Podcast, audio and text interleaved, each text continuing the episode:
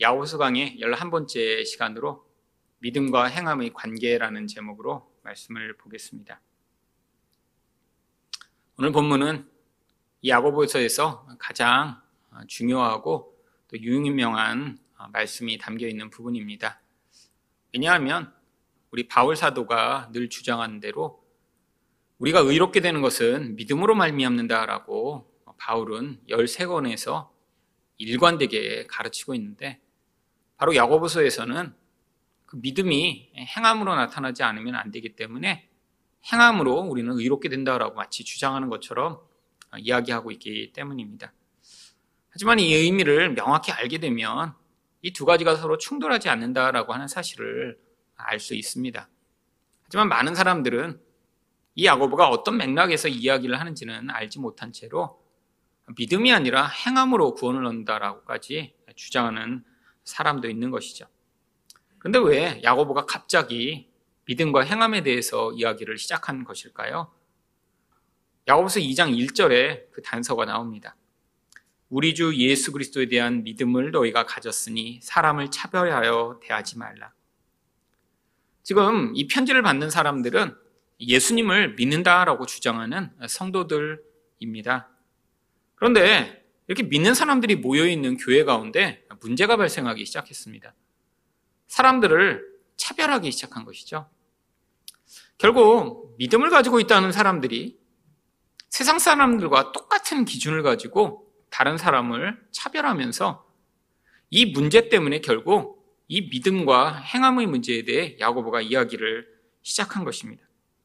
근데 도대체 이 믿음과 이렇게 사람을 차별하는 것 사이에는 어떤 관계가 있는 것일까요? 지금 이 믿음에 대해서 야고보가 지금 2장에서 갑자기 이야기를 한 것이 아니라 1장에서 이 믿음에 대해서 이미 이야기를 시작했습니다.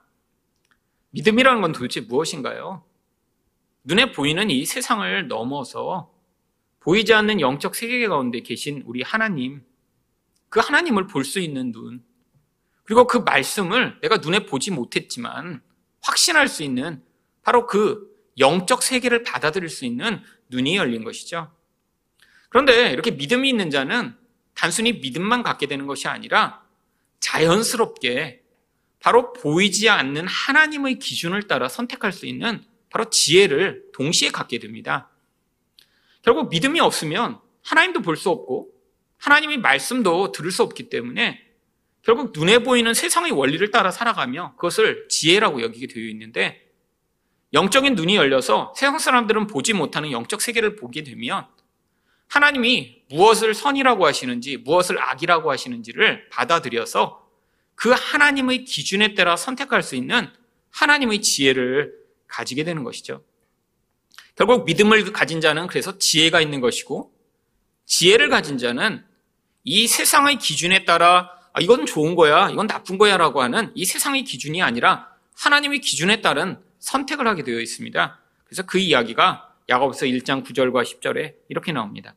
낮은 형제는 자기 높음을 자랑하고 부한 자는 자기 낮아짐을 자랑할지니 믿음이 없는 자는 세상의 지혜로 아 부요한 거는 좋은 거야 라고 하니까 그 좋은 거를 가지고 있으니까 당연히 자랑하겠죠. 그런데 반대로 세상에서 자기가 가난해요. 근데 믿음도 없고 지혜도 없는 자는 그 가난한 것이 세상의 가치로는 아주 나쁜 것이기 때문에 결국 자기 가난한 그 상황으로 위축되고 또한 창피한 마음을 가지고 살게 되어 있는 것입니다. 근데 믿음을 가지게 되고 지혜를 가지게 되면 이런 시각 자체에서 완전한 변화가 일어납니다. 눈에 보이지 않는 그 하나님의 그 거대하고 영광스러움을 맛본 자는 이 세상에서 참 좋은 것이다라고 하는 그 모든 것들을 아무것도 아닌 것처럼 여길 수 있게 되는 것이죠. 그래서 비록 이 세상에서는 그 세상이 좋은 것이라고 하는 것을 하나도 갖지 못했지만 그래서 남들이 보면 아 어떻게 저렇게 수준이 낮아? 아니 어떻게 저렇게 가난해? 아 저렇게 못 배웠어라고 할지라도 하나님 나라에서 가치는 무엇인가를 소유했기 때문에 그것 때문에 그 영광스러움과 그 값어치로 말미암는 기쁨으로 자기 자신에 대해 자랑할 수 있는 자리에 서게 되는 것입니다. 결국 누군가를 이 세상의 가치로 차별하고 있다라고 하는 것은 다른 말로 이야기하면 아직도 믿음을 갖지 못한 것이고요. 그래서 하나님 나라의 지혜를 알지 못하기 때문에 세상적인 판단으로 살아가고 있는 것이죠. 결국 야고보가 이런 맥락 가운데 아, 믿음이 있다라고 자랑을 하지만 그런데 이렇게 차별하는 그런 행위를 통해 그 사람이 참 믿음을 갖지 못한 것이라는 사실을 지적함으로 말미암아 무엇이 참 믿음인가를 가르치고자 한 것입니다.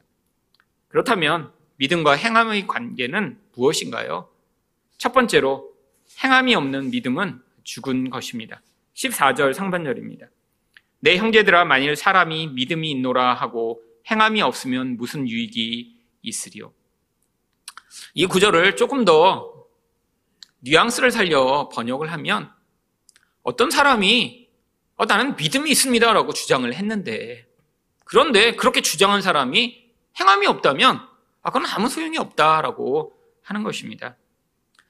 믿음이 있는데 행함이 없음이 아니라 믿음이 있다고 주장을 했는데 근데 행함이 없다라고 이야기하는 것이죠. 왜요? 스스로 믿음이 있다라고 착각하는 사람들이 너무 많기 때문입니다. 사람들은 믿음을 어떻게 착각하고 있냐면 바로 자기가 교회에 오래 다녔기 때문에 바로 교회 다니는 사람처럼 그렇게 종교적인 행위를 하거나 그런 삶을 살아가는 것을 그것을 믿음의 결과라고 이야기를 하고 있는 것이죠. 여러분 그런데 그것은 교회에 오래 다녔기 때문에 가지게 된 종교적인 습관과 모습일 가능성이 굉장히 높습니다. 전혀 믿음이 없더라도 하나님에 대해 전혀 그런 영적 세계를 받아들이고 하나님과 관계를 맺고 있지 않더라도 오랫동안 교회에 다니며 찬양도 부를 수 있고요. 봉사도 할 수 있고요. 예배에 빠지지도 않으면서 그것을 마치 자기 신앙인 것처럼 갖게 되는 사람들이 아주 많이 있죠. 그런데 이러한 종류의 믿음이라고 주장하지만 그게 삶의 어떤 변화와 결과로 나타나지 않는 것은 14절 하반절을 보시면 그 믿음이 능히 자기를 구원하겠느냐? 구원과 관계없다라고 하는 것입니다. 여러분, 가장 불쌍한 사람들이 바로 이런 사람들인 것 같아요. 아, 교회 오래 다녔어요. 그래서 이 교회의 문화와 모든 것에 너무 익숙합니다. 아, 입에서는 줄줄 하나님의 말씀을 이야기할 수 있어요. 아, 찬양도 보지 않고 외워서 부를 수 있는 찬양이 많이 있는데, 그래서 스스로도 아 나는 믿음이 있기 때문에 아 그래서 나중에 반드시 구원받을 거야. 하나님은 내 편이셔 라고 생각을 하고 있지만 진짜는 그 사람이 구원에 이룰 수 있는 믿음이 없을 수도 있다 라고 한 것입니다. 아니, 옛날에는 그래도 교회에 열심히 다니시면서, 아, 그러면서 스스로를, 아, 나는 믿음이 있고 구원받을 거야 라고 생각하기는 했는데 요즘은 더 문제입니다.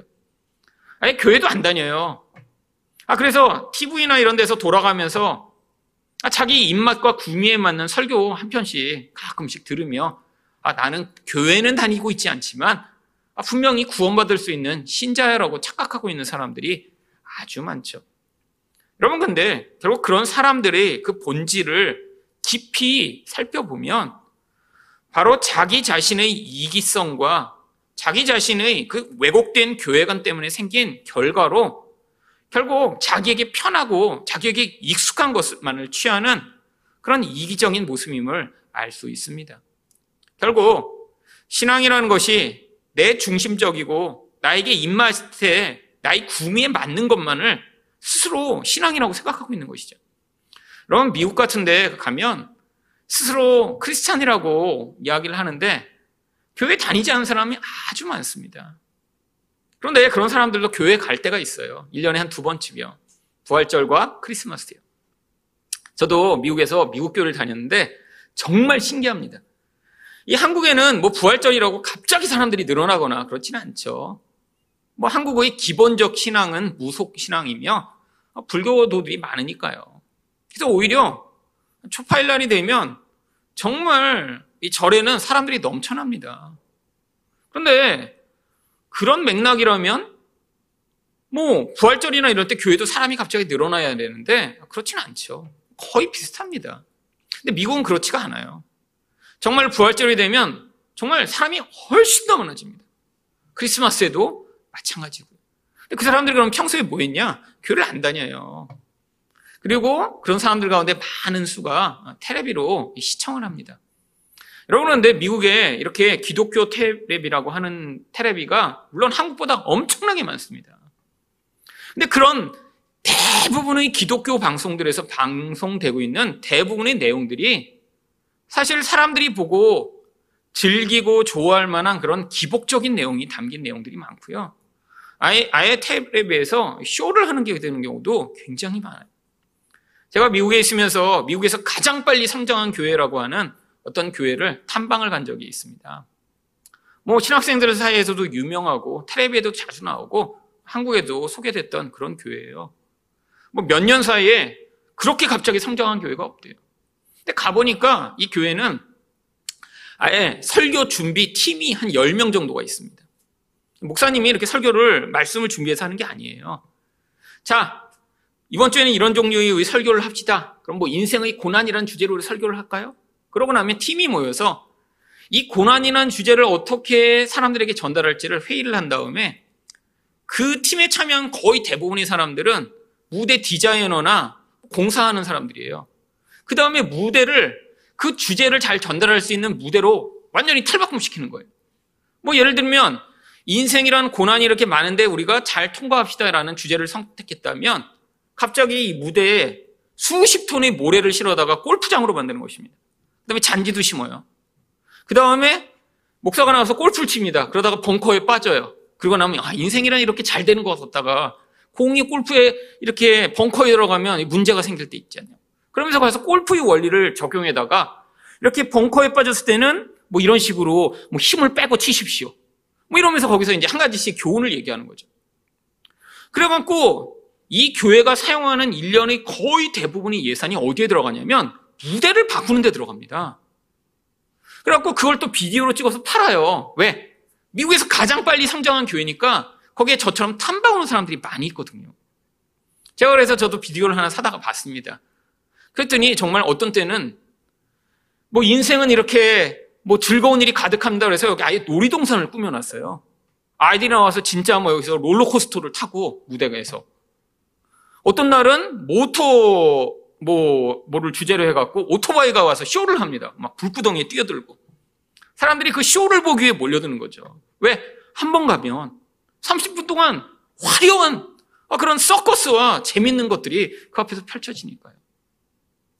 여러분, 이게 현실입니다. 텔레비에서 그런 쇼를 본 다음에, 아, 난 예배를 드렸어. 아, 나는 신실한 신자야. 그리고 그 사람들이 기부도 많이 합니다. 아니, 왜 그렇게 방송국을 사서, 아, 이렇게 미국에 있는 교회들이 엄청나게 방송으로 방송을 하나 봤더니, 자기 교회에서 목회를 하는 것보다 방송국을 사서 방송을 하면 전국에서 기부금이 들어온대요. 미국에서 가장 큰 교회라고 하는 조엘 로스틴의 교회는 그래서 그 교회의 주보 뒷면에 주보가 A4만 해요.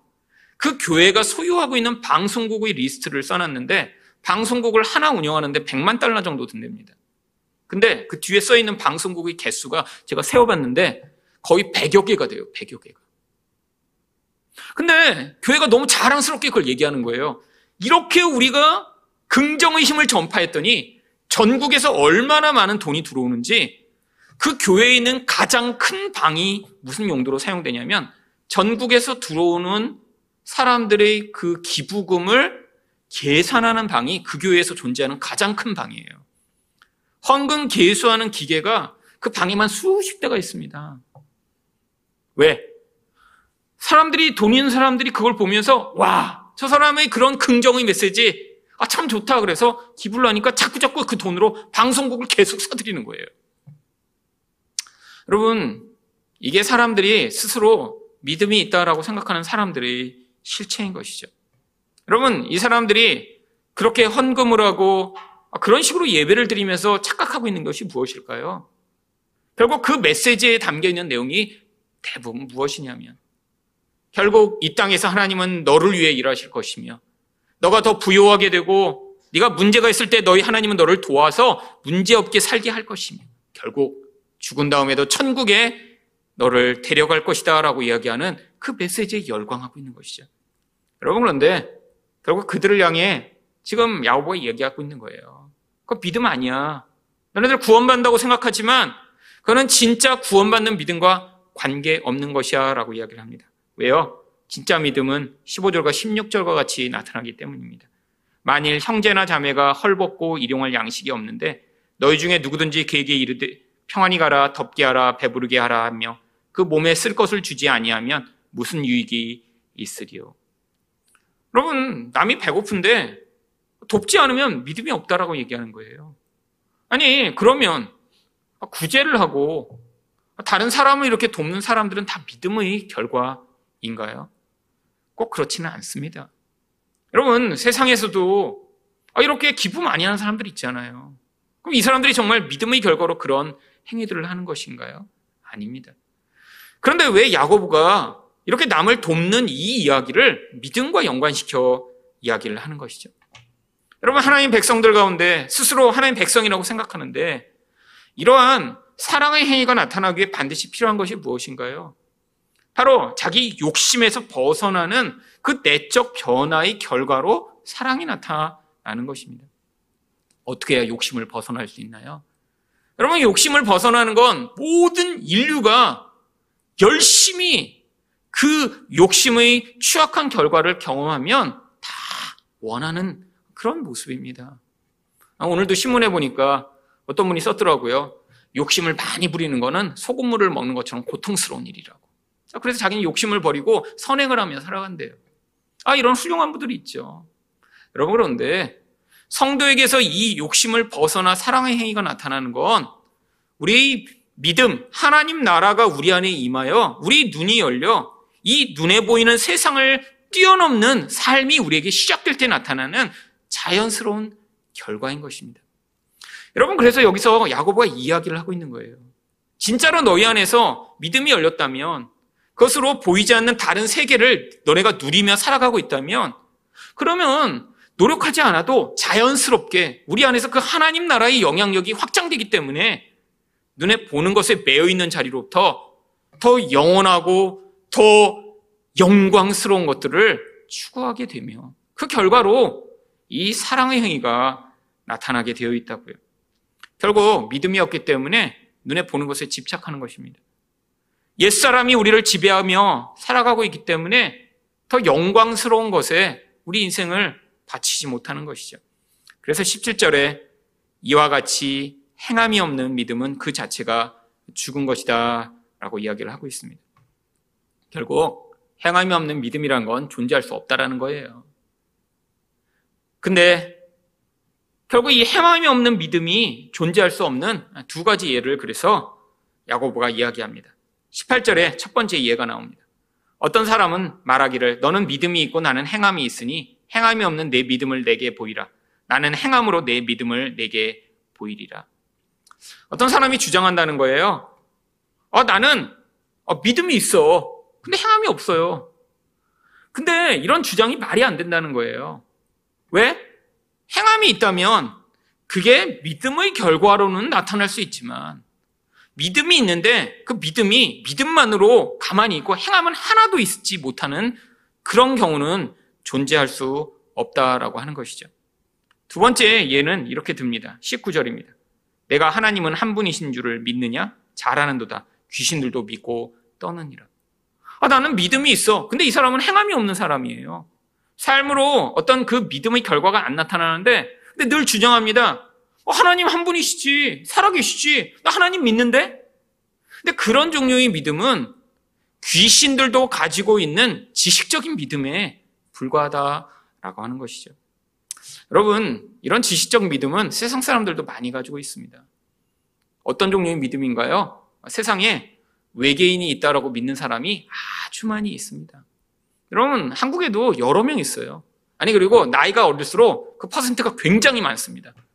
외계인을 직접 본 적이 있나요? 아니요. 영화를 너무 많이 보다 보니까 이제 초등학생의 거의 3분의 2는 외계인이 반드시 존재한다고 믿는데요. 여러분, 이런 종류가 지식적인 믿음이죠.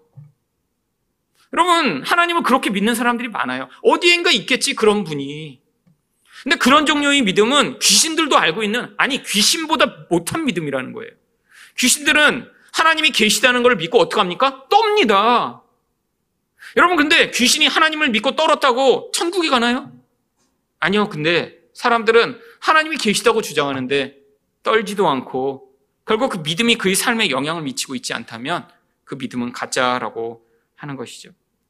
여러분, 우리 안에 믿음이 있다면 그 믿음은 우리를 다른 것들을 보게 만들어 우리 안에 있는 이 깊은 자기 중심적 욕심을 벗어나 우리 삶에서 나의 본질로는 선택할 수 없는 사랑의 행위를 하게 만드는 결과로 반드시 나타나야 하는 것입니다. 두 번째로 믿음과 행함은 어떤 관계가 있나요? 믿음은 행함으로 온전하게 됩니다. 20절 말씀입니다. 아, 허탄한 사람아, 행함이 없는 믿음이 헛것인 줄을 알고자 하느냐? 지금 야고보는 자기의 이 논리에 어떤 대상을 세워놓고 지금 설득하고 있는 과정입니다. 지금 논리로 다른 사람이, 어, 정말요? 그런 거였어요? 라고 반응하는 것처럼 지금 말하고 있는 거예요. 지금 야고보가 이렇게 얘기를 해줬더니, 어, 정말이네? 어, 제가 그럼 지식으로만 하나님을 믿고 진짜 믿음이 아니었던 거예요? 라고 반응을 마치 다른 사람이 하는 것처럼 이렇게 상상을 하며 거기서 뭐라 그래요? 아하, 허탄한 사람아. 행함이 없는 믿음이 헛것인 줄을 이제 알려고 해? 라고 지금 답을 하는 거죠.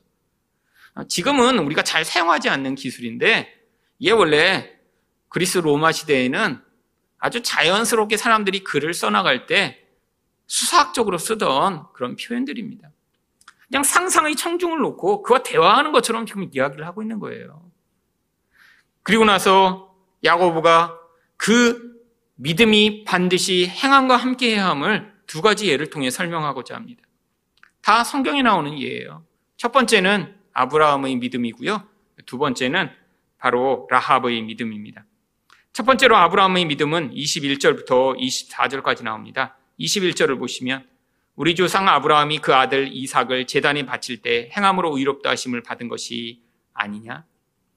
여러분, 바울 사도는 이 아브라함을 가지고 항상 믿음으로 의롭다 하심을 받았다라고 설명하는 예로 사용했습니다. 그런데 야고보가 갑자기 그게 믿음이 아니라 행함으로 의롭다함을 받는 것이야 라고 이야기를 하며 아브라함이 똑같은 예를 가져오고 있는 거예요. 사실 그럼 어느 한 사람이 틀린 것인가요? 아니요. 똑같은 이야기입니다. 여러분, 믿음이라는 것은 영적 영역이죠. 근데 인간이란 존재는 영혼이 변화되면 그 영이 우리의 혼을 변화시키고 그래서 우리의 모든 지식과 판단과 우리의 모든 생각을 바꾼 뒤에 그게 우리의 행위로 나타나기 때문에 우리 영 안에서 믿음이 생겼다는 건 결국 그것이 우리의 삶의 결정과 우리 말과 우리 행동에 영향을 미쳐 이전에는 불가능한 어떤 행위들을 가능케 만드는 결과로 반드시 나타나게 되어 있습니다. 아브라함이 아들을 죽인 게 충동적인 것이 아니에요.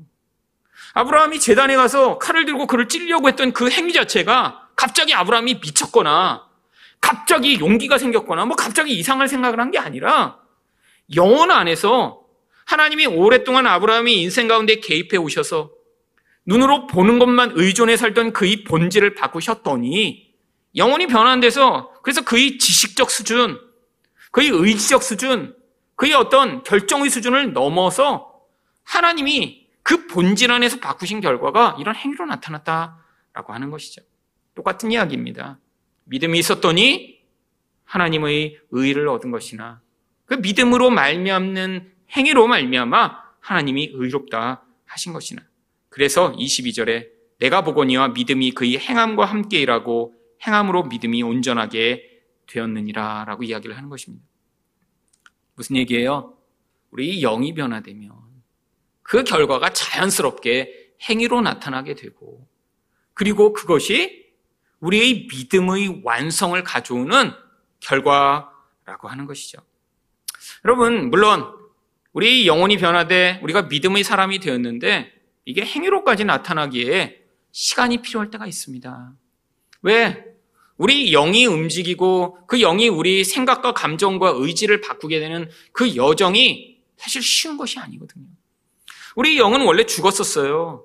죽은 영에 끊임없이 영향을 받아 우리는 우리 감각에 따라 살아가며 내 좋아하는 결정에 따라서만 선택하며 아, 그렇게 살아가던 존재였는데 어느 순간인가 하나님이 우리 안에서 새 생명을 만들어 내셨다고 해서 내가 평생 살아오던 나의 결정과 나의 선택이 한순간에 달라지지 않죠. 시간이 필요합니다. 하지만 반드시 하나님의 백성의 인생 가운데는 시간이 지나면 그 결과가 나타나게 되어 있는 것이죠. 결국 그래서 하나님이 우리 인생 가운데 늘 항상 완벽한 어떤 결과는 아닐지 모르지만 우리 안에 믿음을 넣으시고 그 믿음이 결국 하나님을 기쁘시게 하는 이런 결과로 나타나게 언젠가 개입하여 만들어내실 것입니다. 그래서 23절에 이에 성경에 이른바 아브라함이 하나님을 믿으니 이것을 의로 여기셨다는 말씀이 이루어졌고 그는 하나님의 벗이라 칭함을 받았나니. 여러분, 아브라함의 인생 가운데 가장 큰 축복이 무엇인가요? 결국 성경에서 이렇게 하나님의 친구의 대접을 받은 그런 자리에까지 선 것이죠. 근데 이것이 바로 하나님이 우리에게 의로운 존재로 우리를 칭하시고자 하는 근본적인 목적이었던 것입니다. 여러분, 의라는 건 무엇인가요? 자격 조건입니다. 죄가 없다라는 자격 조건이에요. 근데 왜 자격 조건이 필요하죠? 그런 조건을 가진 존재만 하나님과 동등한 관계를 맺을 수 있기 때문이죠. 여러분, 집에서 아무리 이쁜 고양이나 개가 있어도 그 고양이나 개와 동등한 관계를 맺을 수가 없습니다. 인간이 동등한 관계를 맺을 수 있는 존재는 인간이죠. 근데 하나님이 우리와 동등한 관계를 맺어 우리가 영적인 관계 안에서 영원한 사랑의 관계를 맺고자 우리를 만들어내셨어요. 근데 죄가 들어오면서 우리 영이 죽으니까 그 관계를 맺을 수 없는 다른 차원의 존재가 된 것이죠. 영은 죽고 우리 영 안에 하나님의 생명이 담겨 있는 것이 아니라 죄가 가득해 하나님과 관계를 맺으면 우리가 하나님이 진노로 말미암아 불타 죽을 수밖에 없는 존재가 되었는데 그래서 하나님이 우리를 의롭게 만드셔서 하나님과 영원한 관계 안에서 하나님이 주시는 그 행복과 만족을 누릴 수 있도록 은혜를 베풀어 주신 것이죠. 결국 그런데 하나님이 그런 자리로 아브라함을 이끄시는데 이 믿음으로 말미암는 행위의 결과로 결국 아브라함이 하나님과 친구처럼 되는 그 구원의 궁극적 목적인 하나님과의 영원한 관계가 이루어졌다라고 하는 것입니다. 그래서 이것으로 24절에서 이로 보건대 사람이 행함으로 이롭다 하심을 받고 믿음으로만은 아니니라라고 이야기를 하고 있는 것입니다. 결국 믿음과 행함은 별개의 것이 아닙니다. 믿음이 있다면 반드시 그것이 우리 삶에서 이런 변화를 만들어내게 되어 있다는 것이죠. 야고보는 두 번째로 라합을 예로 듭니다. 25절입니다. 또 이와 같이 기생 라합이 사자들을 접대하여 다른 길로 나아가게 할 때 행함으로 의롭다 하심을 받은 것이 아니냐? 여러분 라합 이야기는 다 알고 계시죠. 여리고성에 정탐꾼 두 명이 들어갔는데 이 라합이라고 하는 한 여인이 이 정탐꾼들을 살려줍니다. 민족을 배반하는 일이었죠. 들켰으면 온 가족이 다 죽임을 당할 수도 있는 그런 엄청난 일이었는데 이 모든 것들을 무릅습니다. 근데 왜 그랬죠? 소문을 들었어요. 그 소문의 내용이 여호수아 2장 10절과 11절입니다. 이는 너희가 애굽에서 나올 때 여호와께서 너희 앞에서 홍해물을 마르게 하신 일과 너희가 요단 저쪽에 있는 아모리 사람의 두 왕 시온과 옥에게 행한 일, 곧 그들을 전면시킨 일을 우리가 들었음이니라. 우리가 듣자 곧 마음이 녹았고 너희로 말미암아 사람이 정신을 잃었나니. 여러분 어떤 소문을 들었는데 어떤 소문인가요? 하나님의 행하신 놀라운 일에 대한 소문을 들었습니다. 근데 그 소문이 얼마나 강력했냐면 마음이 높고 사람이 정신을 잃었대요. 물론 과장적인 것이 있겠죠. 근데 그 충격이 얼마나 강력했는지를 알 수 있습니다. 사람들이 벌벌벌벌벌 떨기 시작한 거예요. 여러분, 근데 이거는 모든 사람들이 똑같이 경험한 것입니다. 다 소문 똑같이 들었어요. 사람들이 다 놀래서 떨기 시작합니다. 야, 우리도 다 죽을지 몰라. 벌벌벌. 여러분, 근데 이 똑같은 소문 가운데 이 라함만 다르게 반응합니다. 11절 하반절입니다. 너희 하나님 여호와는 위로는 하늘에서도 아래로는 땅에서도 하나님이시니라. 아니 똑같이 두려워했는데 라함만 너희 하나님 여호와만 진짜 하나님이시다. 하늘에서도 땅에서도 그러니까 내가 내 민족을 버리고 그 하나님을 선택하여 그 하나님을 믿겠다. 그러니까 너희는 나의 이 호의를 기억하여 우리 가족을 살려달라라고 믿음의 반응을 한 것입니다. 여러분, 모든 사람들이 같은 이야기를 들었어요. 그런데 그 중에 한 여인만 우리 하나님이 하늘과 땅에서 참 하나님이시다라는 사실을 믿고 반응하기 시작합니다. 왜 이런 일이 벌어진 것이죠? 이게 바로 믿음의 능력이라고 하는 것입니다. 여러분, 아니, 이 세상에 이 말 다양한 종류의 재난에 대해 두려워하는 사람들 굉장히 많이 있습니다. 어떤 사람들은 앞으로 닥칠 재난이 너무 두려워 지금부터 그 미래를 준비하는 사람들 굉장히 많아요. 미국에 아주 많이 있습니다. 여러분, 그래서 미국에 요즘 아주, 아주 호황 있는 산업 중에 하나가 갑자기 재난이 닥쳤을 때 숨을 수 있는 그런 이제 쉘터를 이제 공사해주는 그런 사람들이 아주 호황이래요. 그래갖고 돈이 좀 없는 사람은 5천 불부터 한 500만 원짜리 이런 조그만 정말 사람 한 두 명 들어가서 숨을 수 있는 그런 데부터 호화판. 자기 집 마당에다 땅을 파고 해요. 그러면 6개월 내지 1년 정도를 숨을 수 있대요. 그리고 그 안에 아주 호화스럽게 만들어 놓습니다. 얼마나 정교하게 만드는지 핵폭탄이 바로 위에만 터지지 않으면 몇 개월도 생존할 수 있대요. 공기도 다 정화 장치를 다 만들어 놓고 10년씩 그 안에서 썩지 않은 그런 통조림을 다 갖다 쌓아 놓습니다. 여러분, 뭔가 반응하고 있는 거죠. 어떻게 반응해요? 아, 이 세상 보니까 재난이 닥칠 것 같아. 먼저 문제가 생길 것 같아. 핵전쟁이라도 일어나면 어떻게 하지? 이런 두려움 가운데 진짜로 그 믿음으로 반응하고 있는 거예요. 여러분, 하나님 백성에게도 반응이 필요하지 않나요? 어떤 반응이요? 아, 이 세상이란 건 영원하지 않구나. 하지만 우리 하나님이 주인이시구나. 우리 하나님이 이 세상을 다스리시는구나. 내가 내 한 목숨 부지하고자 몸부림치지 않아도 내 생명과 내 가족의 영혼이 우리 하나님의 손에 있구나라는 것을 믿음으로 말미암아. 아, 정말 종말이 닥쳐오고 있다면 그러면 우리 안에서 반응을 해야 될 거 아니에요. 여러분 우리 삶에서 믿음이 있다면 우리 삶이 달라질 것입니다. 무엇이 달라질까요? 이 눈에 보이는 삶에서 우리 삶이 한 걸음 벗어나 나의 욕심을 이루며 나의 쾌락을 이루며 나의 안정을 위해 살아가던 삶에서 벗어날 수 있겠죠. 진짜 믿으면 주변에 있는 사람들에게 전도하며 예수 다시 오실 것을 전파하겠죠. 여러분, 그래서 26절에 영혼 없는 몸이 죽은 것 같이 행함이 없는 믿음은 죽은 것이다 라고 이야기를 하는 것입니다. 여러분, 여기 계신 모든 분들이 정말로 하나님이 살아계시며 아니 예수님이 다시 오신다는 이 온전한 믿음을 가지심으로 말미암아 눈에 보이는 세상에서 벗어나고 하나님 나라를 전파하는 인생을 사시기를 예수 그리스도 이름으로 축원드립니다.